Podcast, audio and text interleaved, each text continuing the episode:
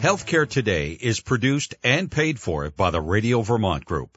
We welcome listener feedback. Email your comments to WDEV at radiovermont.com. Healthcare Today with Dr. Lewis Myers, a weekly exploration of health and wellness topics affecting Vermonters. Brought to you in part by Westview Meadows and the Gary Residence, retirement living the way it's meant to be. Age Well Vermont, the leading experts and advocates for older adults in northwestern Vermont. Northfield Pharmacy, pharmacy care with a personalized hometown touch. NorthfieldPharmacy.com. And Kinney Drugs and KinneyDrugs.com, employee owned and locally committed. Your participation is encouraged. Call with your questions 244 1777 or 877 291 8255. Good afternoon. I'm Dr. Lewis Myers and this is Healthcare Today. Our topic today is pathology and the essential work that pathologists do in the hospital and in community medicine.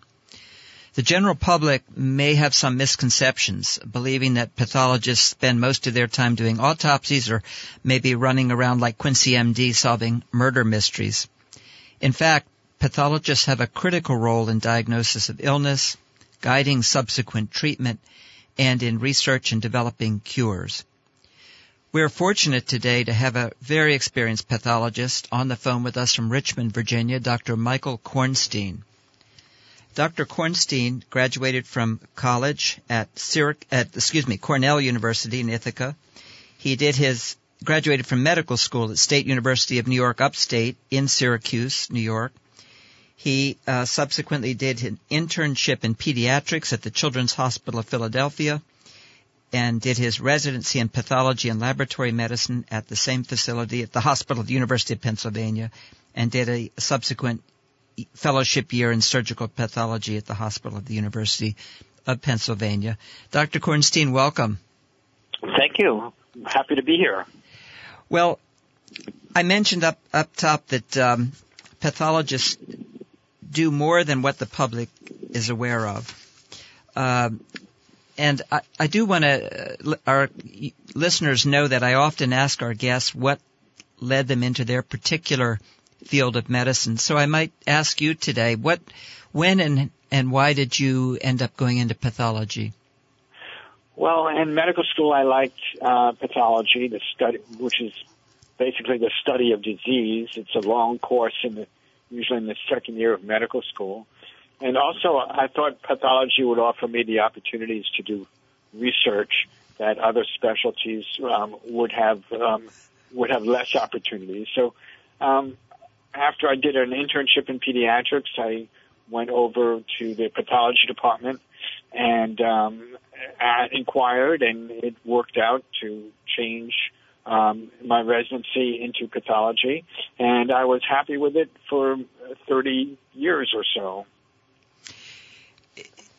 We and you do still have some contact with patients in pathology. It's obviously less than in in the more other specialties in clinical medicine, but uh, were you able to see patients in person at times? Um, in, rarely. Pathologists are usually the invisible person in the medical team that patients don't know or see or have any contact with. Um, it varies in institutions um, whether pathologists see patients. Um, it often involves uh, doing biopsies, for example, um, aspiration cytology, where you put a needle into a palpable mass um, and then look at what you get out of the, the needle. Um, so pathologists often do that procedure, and sometimes pathologists do other biopsies as well. Um, but, but generally, pathologists don't have much contact with patients. Well, they're invisible but critical, and we're going to talk about some of the ways in which pathologists uh, perform critical functions for medicine. Let's start though by talking about autopsies. I mentioned that, that many people sort of associate pathologists with autopsies, but in fact that's a fairly infrequent um, uh, focus for pathologists, um, maybe even less than it than it was in decades past. Um, tell us about autopsies, why they're important. Well, these are also, by the way, called postmortems in the in the medical field. Right. Um, it depends on what specialty you are in terms of how many how often you do an autopsy as a pathologist. As you said, the forensic pathologist, uh, the medical examiner, um, basically all all that he or she does is, is autopsy uh, examinations, as you see on television. Um, the hospital pathologist, um, especially in the community hospital setting, would rarely do autopsies, and most of the autopsies that are done, quite frankly, don't show anything. Um, it's rare to find anything significant that's unexpected on an autopsy, given the extent of workup that patients now have, given the you know, the radiographic, the imaging studies that are, are available, and so forth. Um, but once in a while, you get a surprise at an autopsy, um, but most of the time, not. That's an interesting point. That some of our uh, imaging studies have gotten so sensitive and precise that uh, the surprises that you might find after uh, in a postmortem are, are less. Can you tell us about some, uh, maybe two or three instances that you can remember when you did find something that had been unexpected when the patient was alive? Yeah, I, you know, I, I averaged maybe one or two autopsies a year, so it was not a frequent um, uh, experience. But there are a couple of times, for, for example, post-surgery, finding a hepatic abscess or a bunch of pus and infection uh, in the liver uh, would explain the patient's demise. Or in another situation, um, during a, a medical procedure that was just beginning, where you can do a um, put in an, a valve, a heart valve, uh, percutaneously without going to surgery uh, by inserting a catheter uh, through the vascular system into the heart. One, the first one that was done, the uh, valve was misplaced and and put in a position that occluded the blood supply to the heart as the con- and the patient uh, had a consequent demise because of that. So there are surprises, um, but most of the time the autopsy is not of value. And I might also mention, particularly in the community setting, that there's often a charge uh, to the family for an autopsy. Yeah, I wanted to bring that up because one of the uh, the recurring motifs in medical school was that uh, we don't recommend or or refer uh, patients for autopsy uh, often enough that it's that it's a, still a critical uh, part of the medical uh, spectrum, uh, and yet the fact is that unless it's a medical examiner's case, uh, or unless there's some real concern about um, possible mistakes that had been made, that it is the cost does come back to patients, and it's very significant cost, is it not? Um, yeah, several thousand dollars. Um, if the um, attending physician uh, has a reason to to request the autopsy, something very unusual, for example, or something where the diagnosis is not clear, um, then generally there's no charge. The hospital system would um, pay for the autopsy, um, but at, if the family requests it, um, there's usually a charge for it. Have you seen situations where it did help family members to understand or cope with the loss? Well, yeah. For example, the, the case I mentioned of a postoperative abscess explains why the patient died, and the family has some consolation from that. Um, if you find something significant that explains why the patient dies, then that can be significant for the family. I've also seen situations where at autopsy it was found that the patient had um, extensive uh, sort of covert cancers uh, that had not necessarily been discovered or we were aware of, and that and sometimes that helps the family because they understand that no matter what was going to be done while the while the person was alive, that the the outcome was sort of writ, already written in that regard, and and I've seen that to be of some consolation. Right. And it also helps the physician learn, you know, for subsequent patients for what to look for. Yeah, tell me, let's talk about that for a minute. How does it, how do postmortems still help the medical profession? Well, if you find something unexpected, then one goes back um, to the uh, history of what was done to the patient, and you look and see could there be a way where that could have been diagnosed in retrospect, so that can help future patients. So we've we've talked briefly here about uh, postmortems or autopsies. There are many subspecialties in pathology. Can you sort of talk us through some of the different directions that pathologists tend to specialize in or areas they tend to specialize in?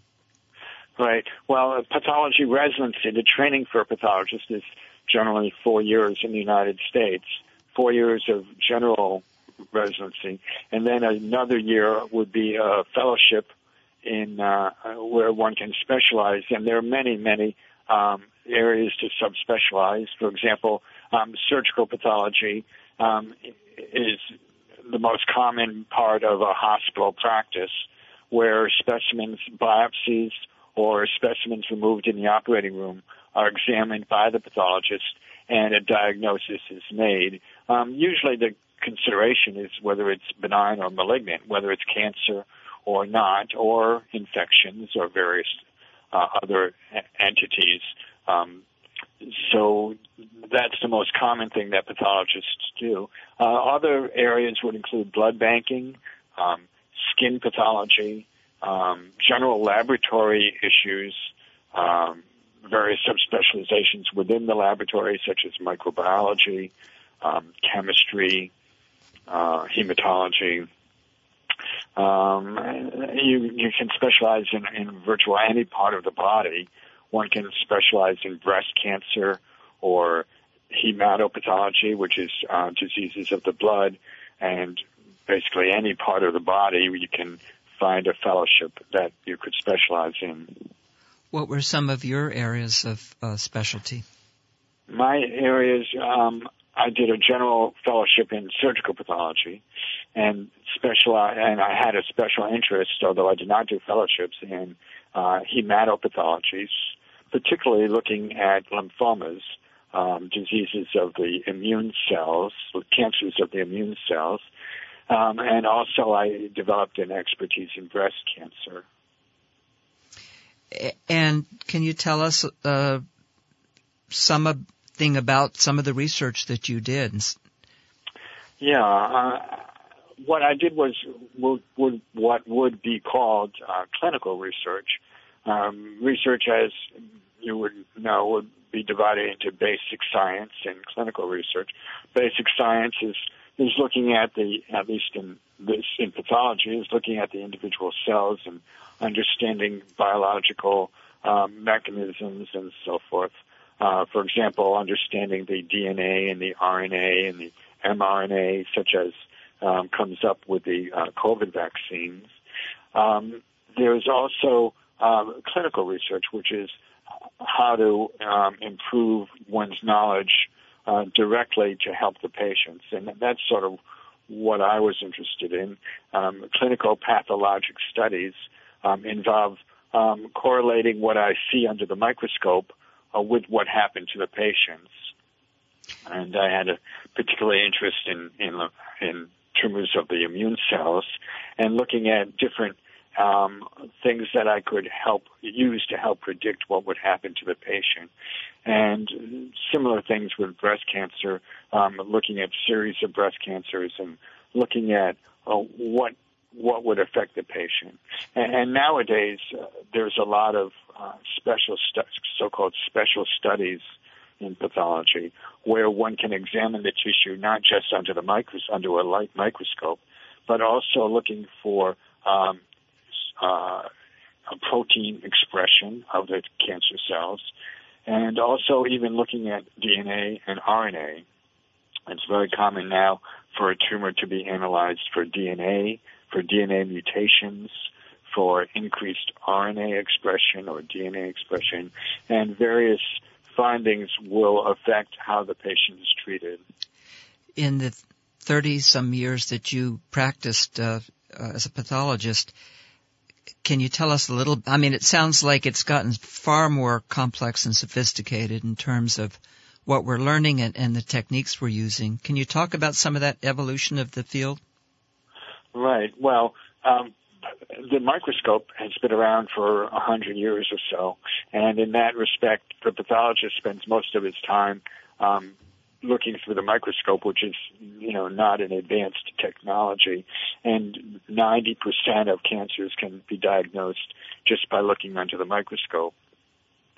Um, more sophisticated techniques um, would be what's called immunohistochemistry, where you look at different proteins on the cells using immunologic techniques, and different tumors have different expressions of proteins. So that can help you um, identify um, if there's uncertainty as to where the tumor is coming from. For example, it's common for a tumor to present um, with a metastasis, for example, to a, a lymph node. And then the question is, where's the tumor coming from? So we can use various techniques um, besides the light microscope um, to help identify where the tumor is coming from, and it makes a difference uh, in terms of how one how it's treated. For example, a lung cancer would be treated differently than a breast cancer. Um, so so that's one thing, and then the DNA. It's called in situ hybridization, where one can take the tissue section and um, stain it for the DNA for the DNA mutation um, and look at that under the microscope, and that can affect also how the patient's treated. And now the um, the thing is, it even determines what drug is used. For example, in breast cancer, if one sees an increased expression of a protein called HER2, then that would lead to the um, therapy with Herceptin, and patients respond very nicely in most cases to this drug.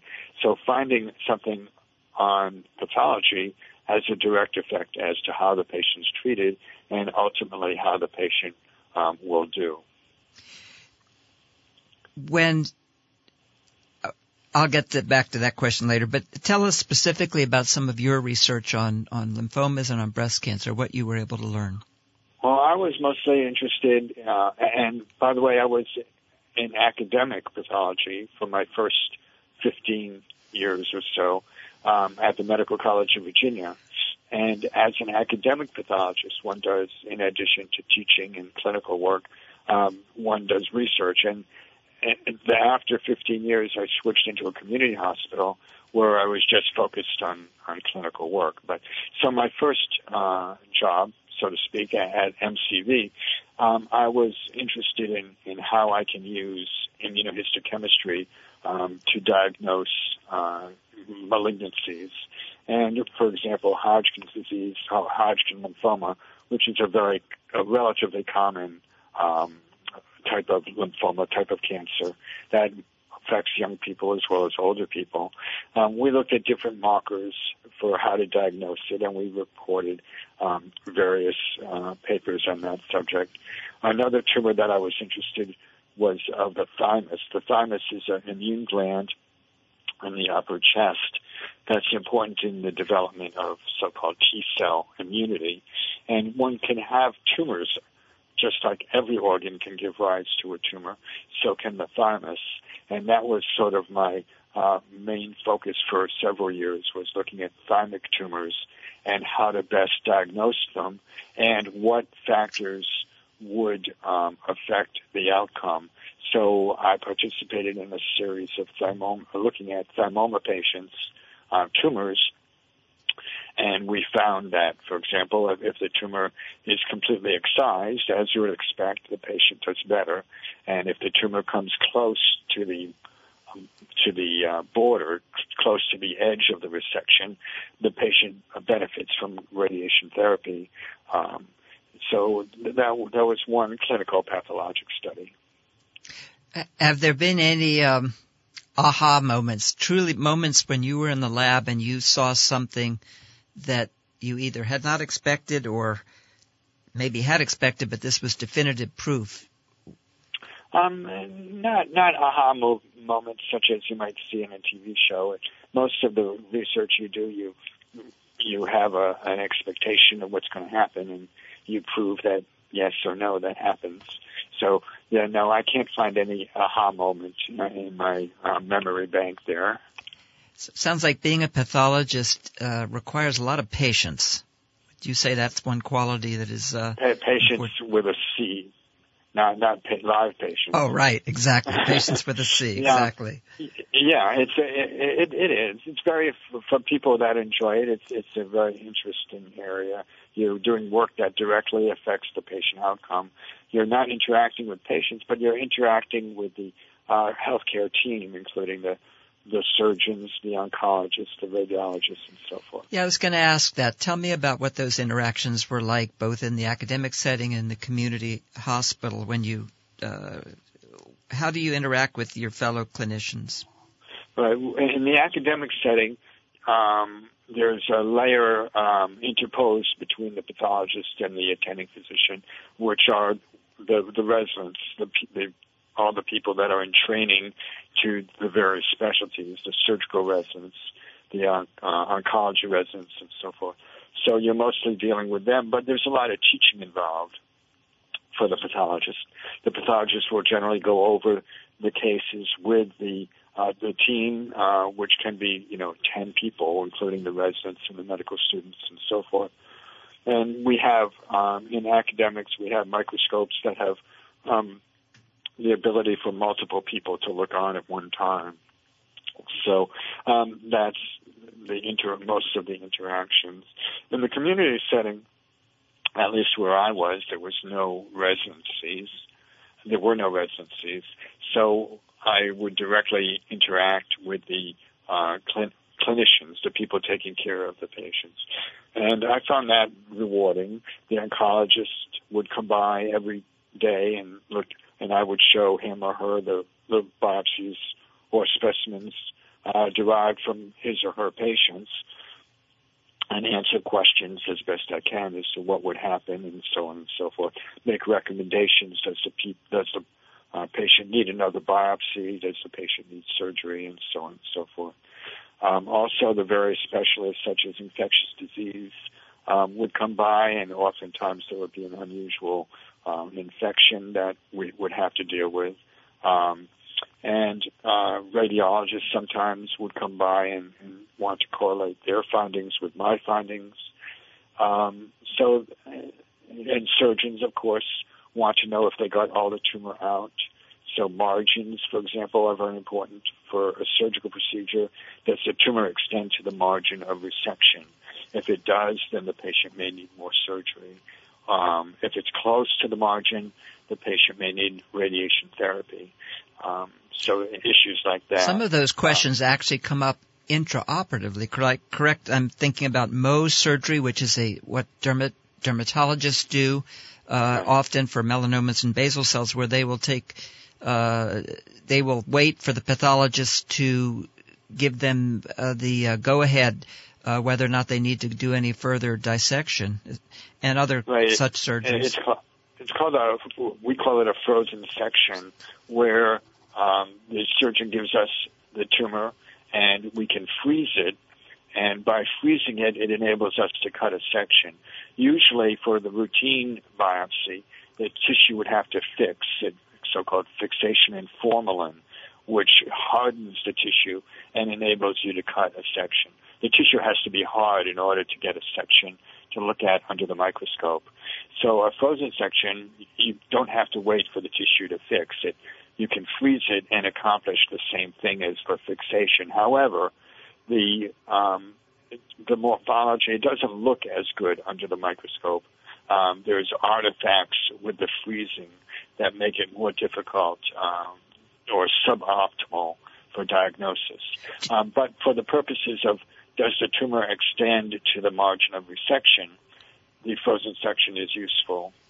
When you have a, you know that the uh, the patient's on the table, the operated operation is already underway. You have everyone right. sort of waiting for your results. That must be a little bit of a different kind of pressured feeling than than doing the the subsequent right. uh, hard sections. Yes, that is the one time uh, where the pathologist is under pressure. Usually, you know, you can look at your slides uh, on a relatively leisurely pace, but if you're um, dealing with a patient under the uh, under anesthesia, um, and the surgeon is waiting for you to tell him what to do, um, it can become quite tense. How do you deal with that kind of pressure? How did you deal when you were in our last minute before our break? How did you deal with that kind of pressure? Um, you just do the best you can. uh, you you, um, you just you know put your head down and, and do the work. Yeah, and I imagine the years of uh, as the years went by and you got more and more experience. I don't know if it got easier, but it it must have at least given you some reassurance that uh, that you have had the skills and background knowledge to to do your best, as you said. Right. Usually under frozen section, it's it's not difficult. Usually it's straightforward, so it's not that bad. Yeah. Well, we're going to be back in the second half. We're at 802-244-1777.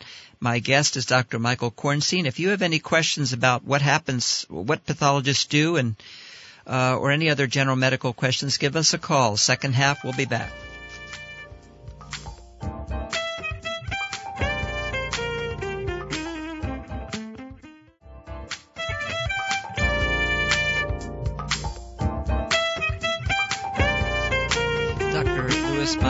Back with the second half of Healthcare Today. We have Dr. Michael Kornstein on the line with us, a longtime pathologist from Richmond, Virginia. So, uh, Dr. Kornstein, you mentioned one of a number of different subspecialties in path, in pathology. One of them is um, you mentioned blood banking, uh, which is a very important, very complex area. Can you talk a little bit about the role pathologists take in blood banking? 202. Uh, that's better. Yeah. Wait, can I hear? Yeah, I can hear you now. Thank you. Okay. We were going to yeah. talk about a little bit about blood banking and and, and the role yeah. pathologists take. Yeah, blood blood the, the uh, pathologist in a uh, community hospital. Part of that job is to oversee the laboratory, provide medical direction for the laboratory, and one of the parts of the hospital laboratory is the blood bank. And the blood bank is is very unique um, in a lot of ways. Um, it, it's basically providing a drug um, to the uh, patient, uh, uh, the unit of blood, and it's very critical that the blood is of the right type to infuse into the patient. And um, there are a lot of blood types. And what happens is that if people are, are infused with the wrong blood type, that can be very serious, even uh, fatal. So it's incumbent upon the blood bank to correctly identify the blood type. And then the other part of it is identifying antibodies. When a patient um, develops antibodies to the blood, um, the blood bank has to identify the antibodies and then provide blood that would be compatible with the patient. Um, and this is a very big job, and there are many different types of antibodies that can be um, developed against the blood. So it frequently um, it, it is an issue if the patient uh, has surgery scheduled and the blood that's available is not of the type that's needed, uh, then the surgery may have to be postponed. Or if the surgery is very critical, then the patient may have to get blood that's not entirely compatible, or what you what, what you would say would be the least incompatible blood. Um, and it's done, you know, in a very in most hospitals in a very traditional way in test tubes and looking for um, antigen antibody uh, interactions. Um, the technologist is very critical um, to the functioning of the blood bank. Another issue that comes up with the blood bank is a shortage of blood.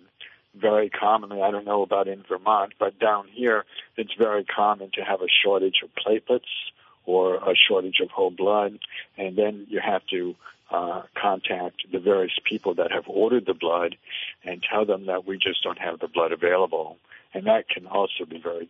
Um, we certainly do get, run into those problems here in Vermont at times, and that's why we always encourage people who who would like to to please consider donating blood or platelets because uh, you will, can definitely save a life, no question about it. Um, patients will often a- ask, and it's a very reasonable question if they're uh, being offered or recommended to have a transfusion. What are my chances of getting some disease from this blood, such as HIV, for example, or hepatitis, or or other such uh, malaria, or other such bloodborne diseases. What what what should they be told? Well, of course, this was a major disaster in the early days of the HIV epidemic when it was discovered that blood would transmit HIV, and at that time there was no way to identify the HIV in the blood. So um, many people uh, succumbed to the uh, HIV that had been transfused. We should mention Arthur Ashe from Richmond, Virginia, being right, one Arthur of the more Ashe prominent. is one of the famous ones. Yep. Also, hemophiliacs, Yep. um, you know, were very hard hit by this. Um, and now, of course, we screen the blood for HIV um, and hepatitis and various other um, infectious diseases. So right now, we believe the blood is as safe as can be, but there's always a risk of infection whenever you give blood. But the um, the indication should be such that it is more important to get the blood. Um, it, it outweighs the risk, so to speak, uh, to get the blood. And nowadays we are transfusing blood for lower and lower. Uh, let me rephrase that. The the criteria to give a transfusion has changed a lot in the last several years. Now you need a lower hemoglobin before you would get uh, a transfusion. You mentioned that in blood banking, for example, the technologist in the lab is very important, and I think that's probably true across the labs. Um, that these are highly trained uh, people in your lab. They're not the physicians in the lab, but they are highly trained at what they do. Um, I wondered if you could talk about that, and also given the fact that uh, so many areas of, of the hospital medicine and, and community medicine are now look are short of employees.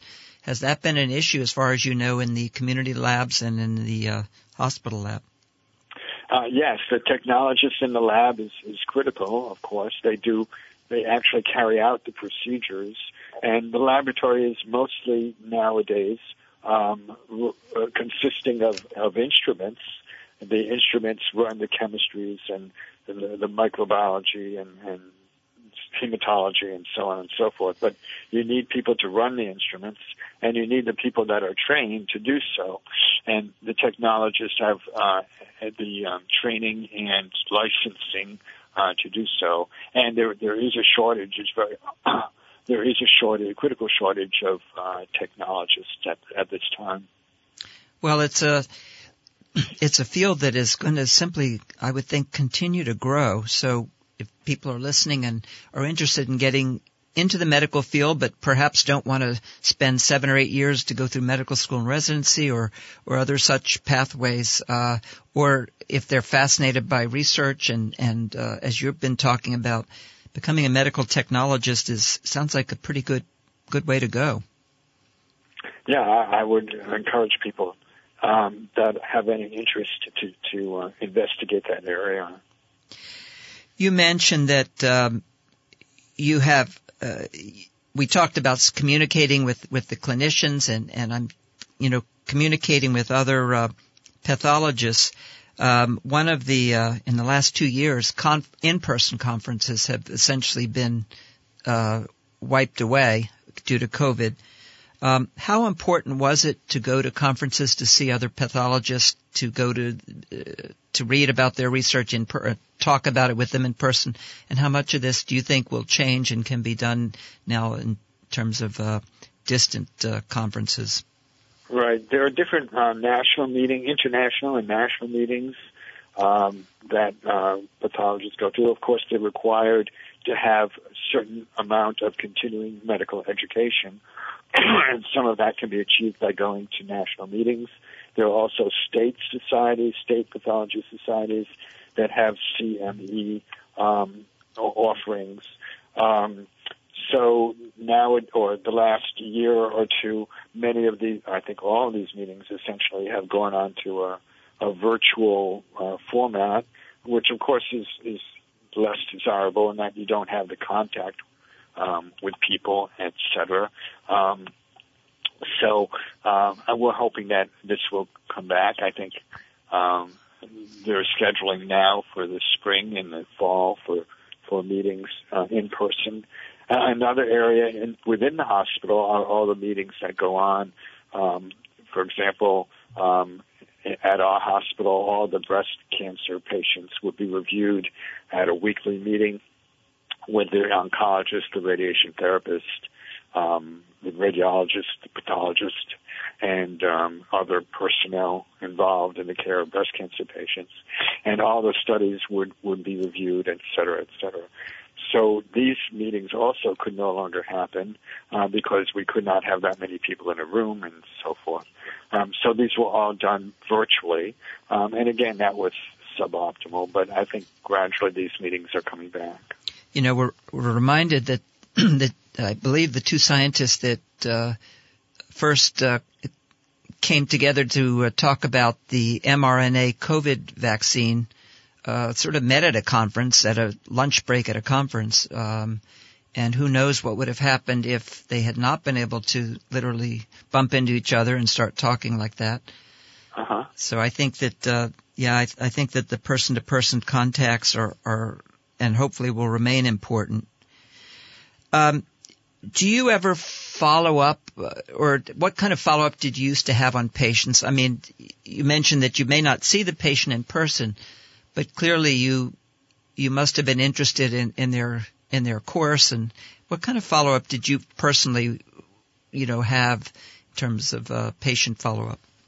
Well, first of all, if the patient has, a, for example, a breast biopsy, um, then the uh, subsequent uh, excision of the tumor uh, would usually come to the same place that the biopsy was done, the same hospital system.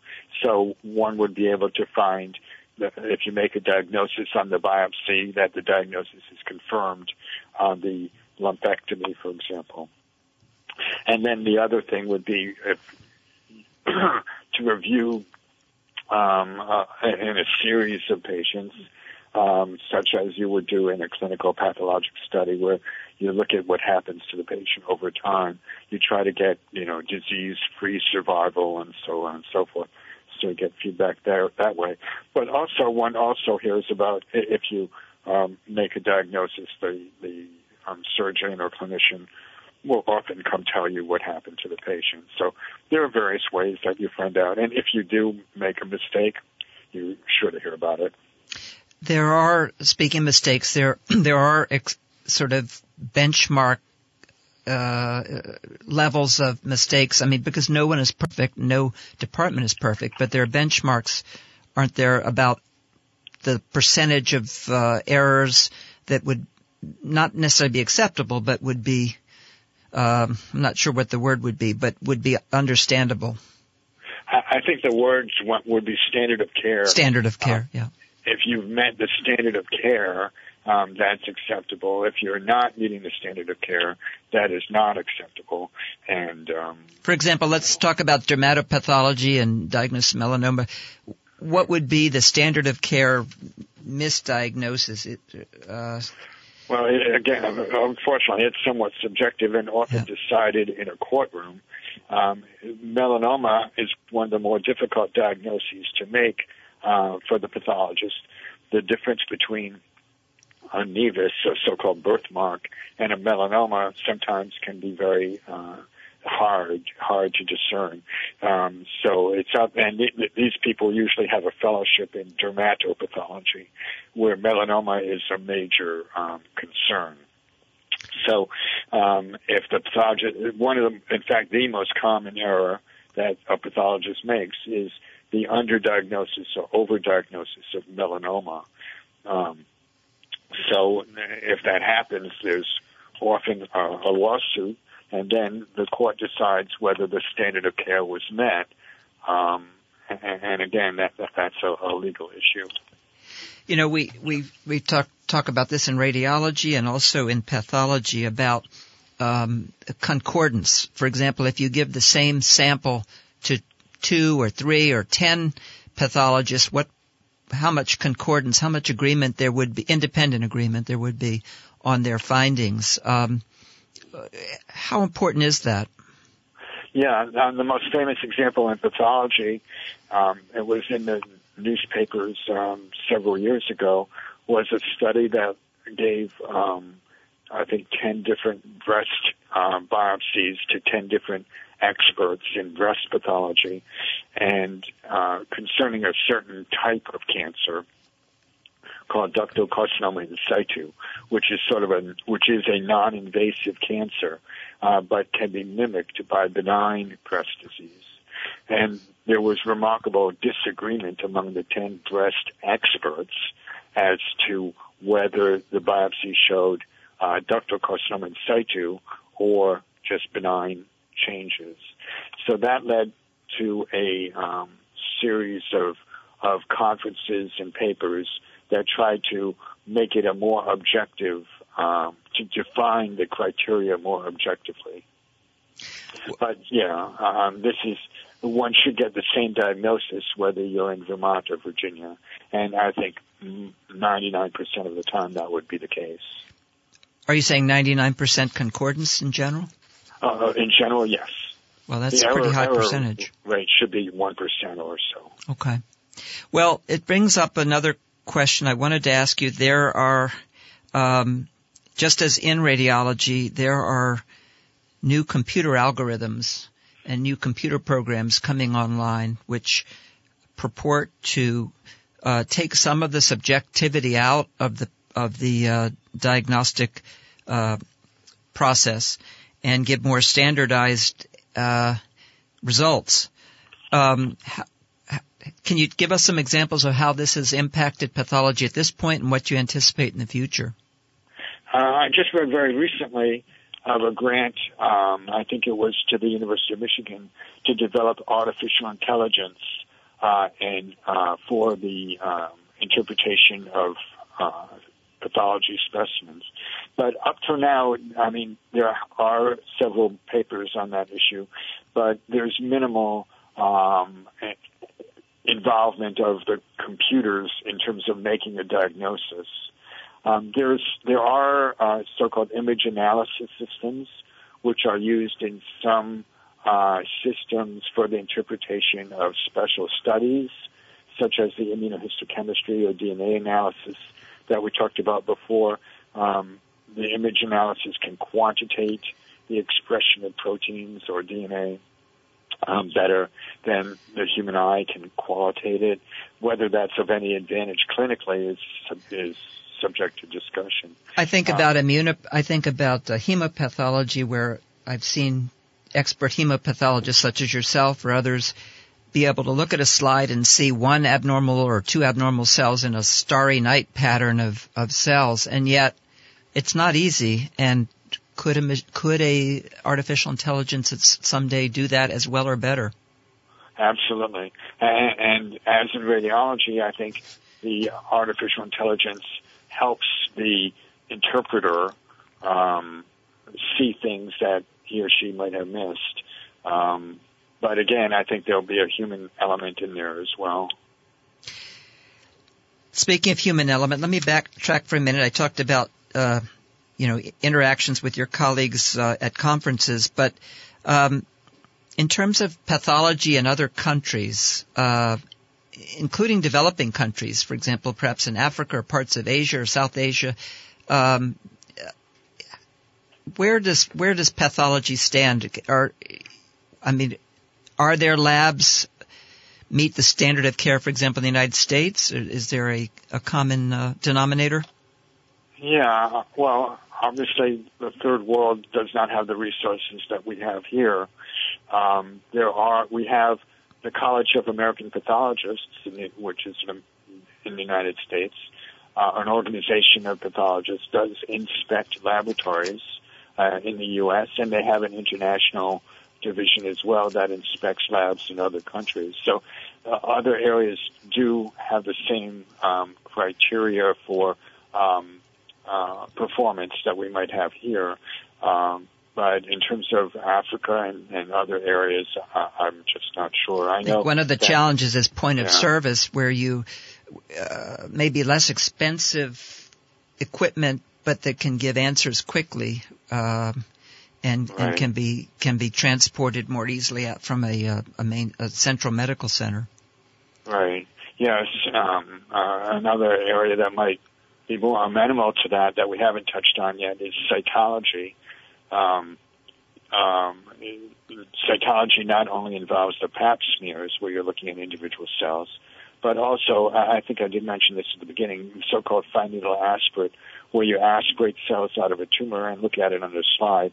That just takes a you know a few minutes and very little resources.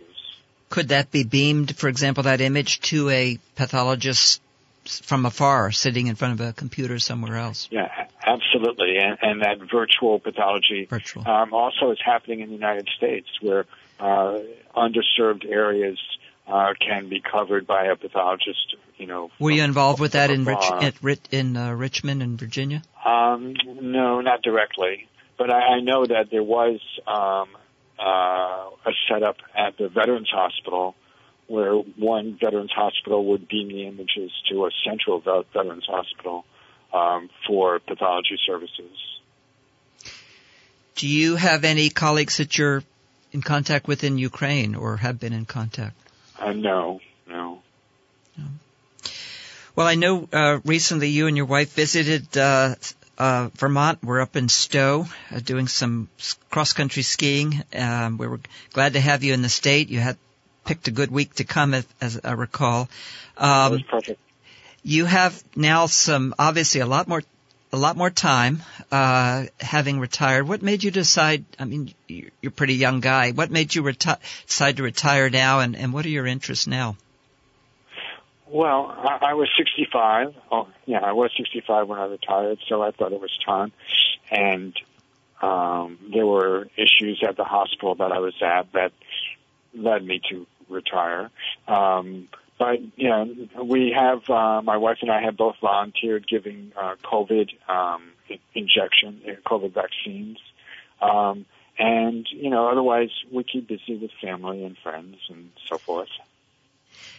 The um, what would you say to a, a, young person who's thinking about going into path- we have about two minutes left, but I'm wondering what what would you say to a young person who was trying to decide whether or not to go into pathology?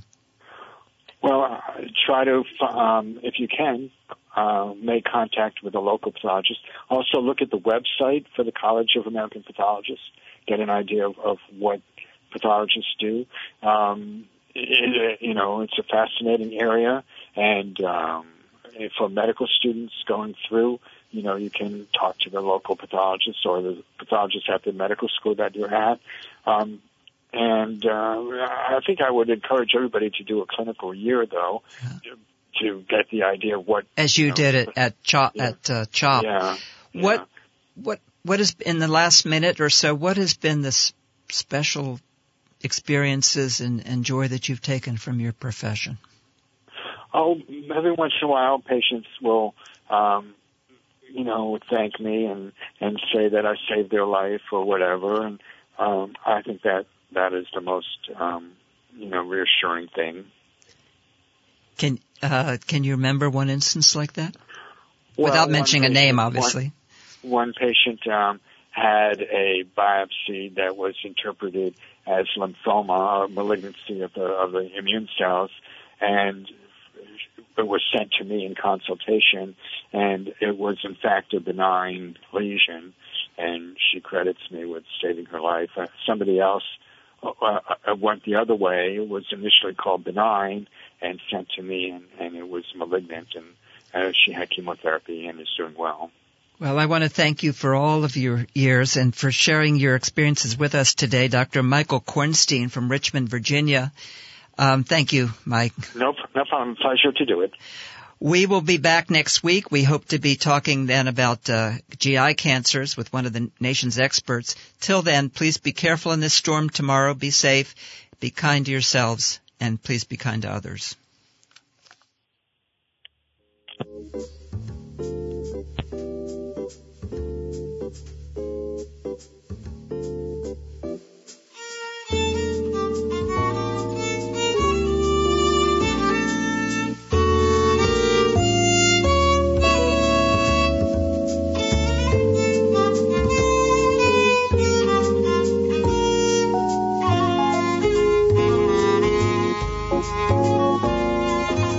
Care Today with Dr. Lewis Myers, brought to you in part by Age Well Vermont, the leading experts and advocates for older adults in northwestern Vermont. Westview Meadows and the Gary Residence, retirement living the way it's meant to be. Kinney Drugs and KinneyDrugs.com. Employee owned and locally committed. Northfield Pharmacy. Pharmacy care with a personalized hometown touch. NorthfieldPharmacy.com. The music for this program was written and produced by Armin Bayajan.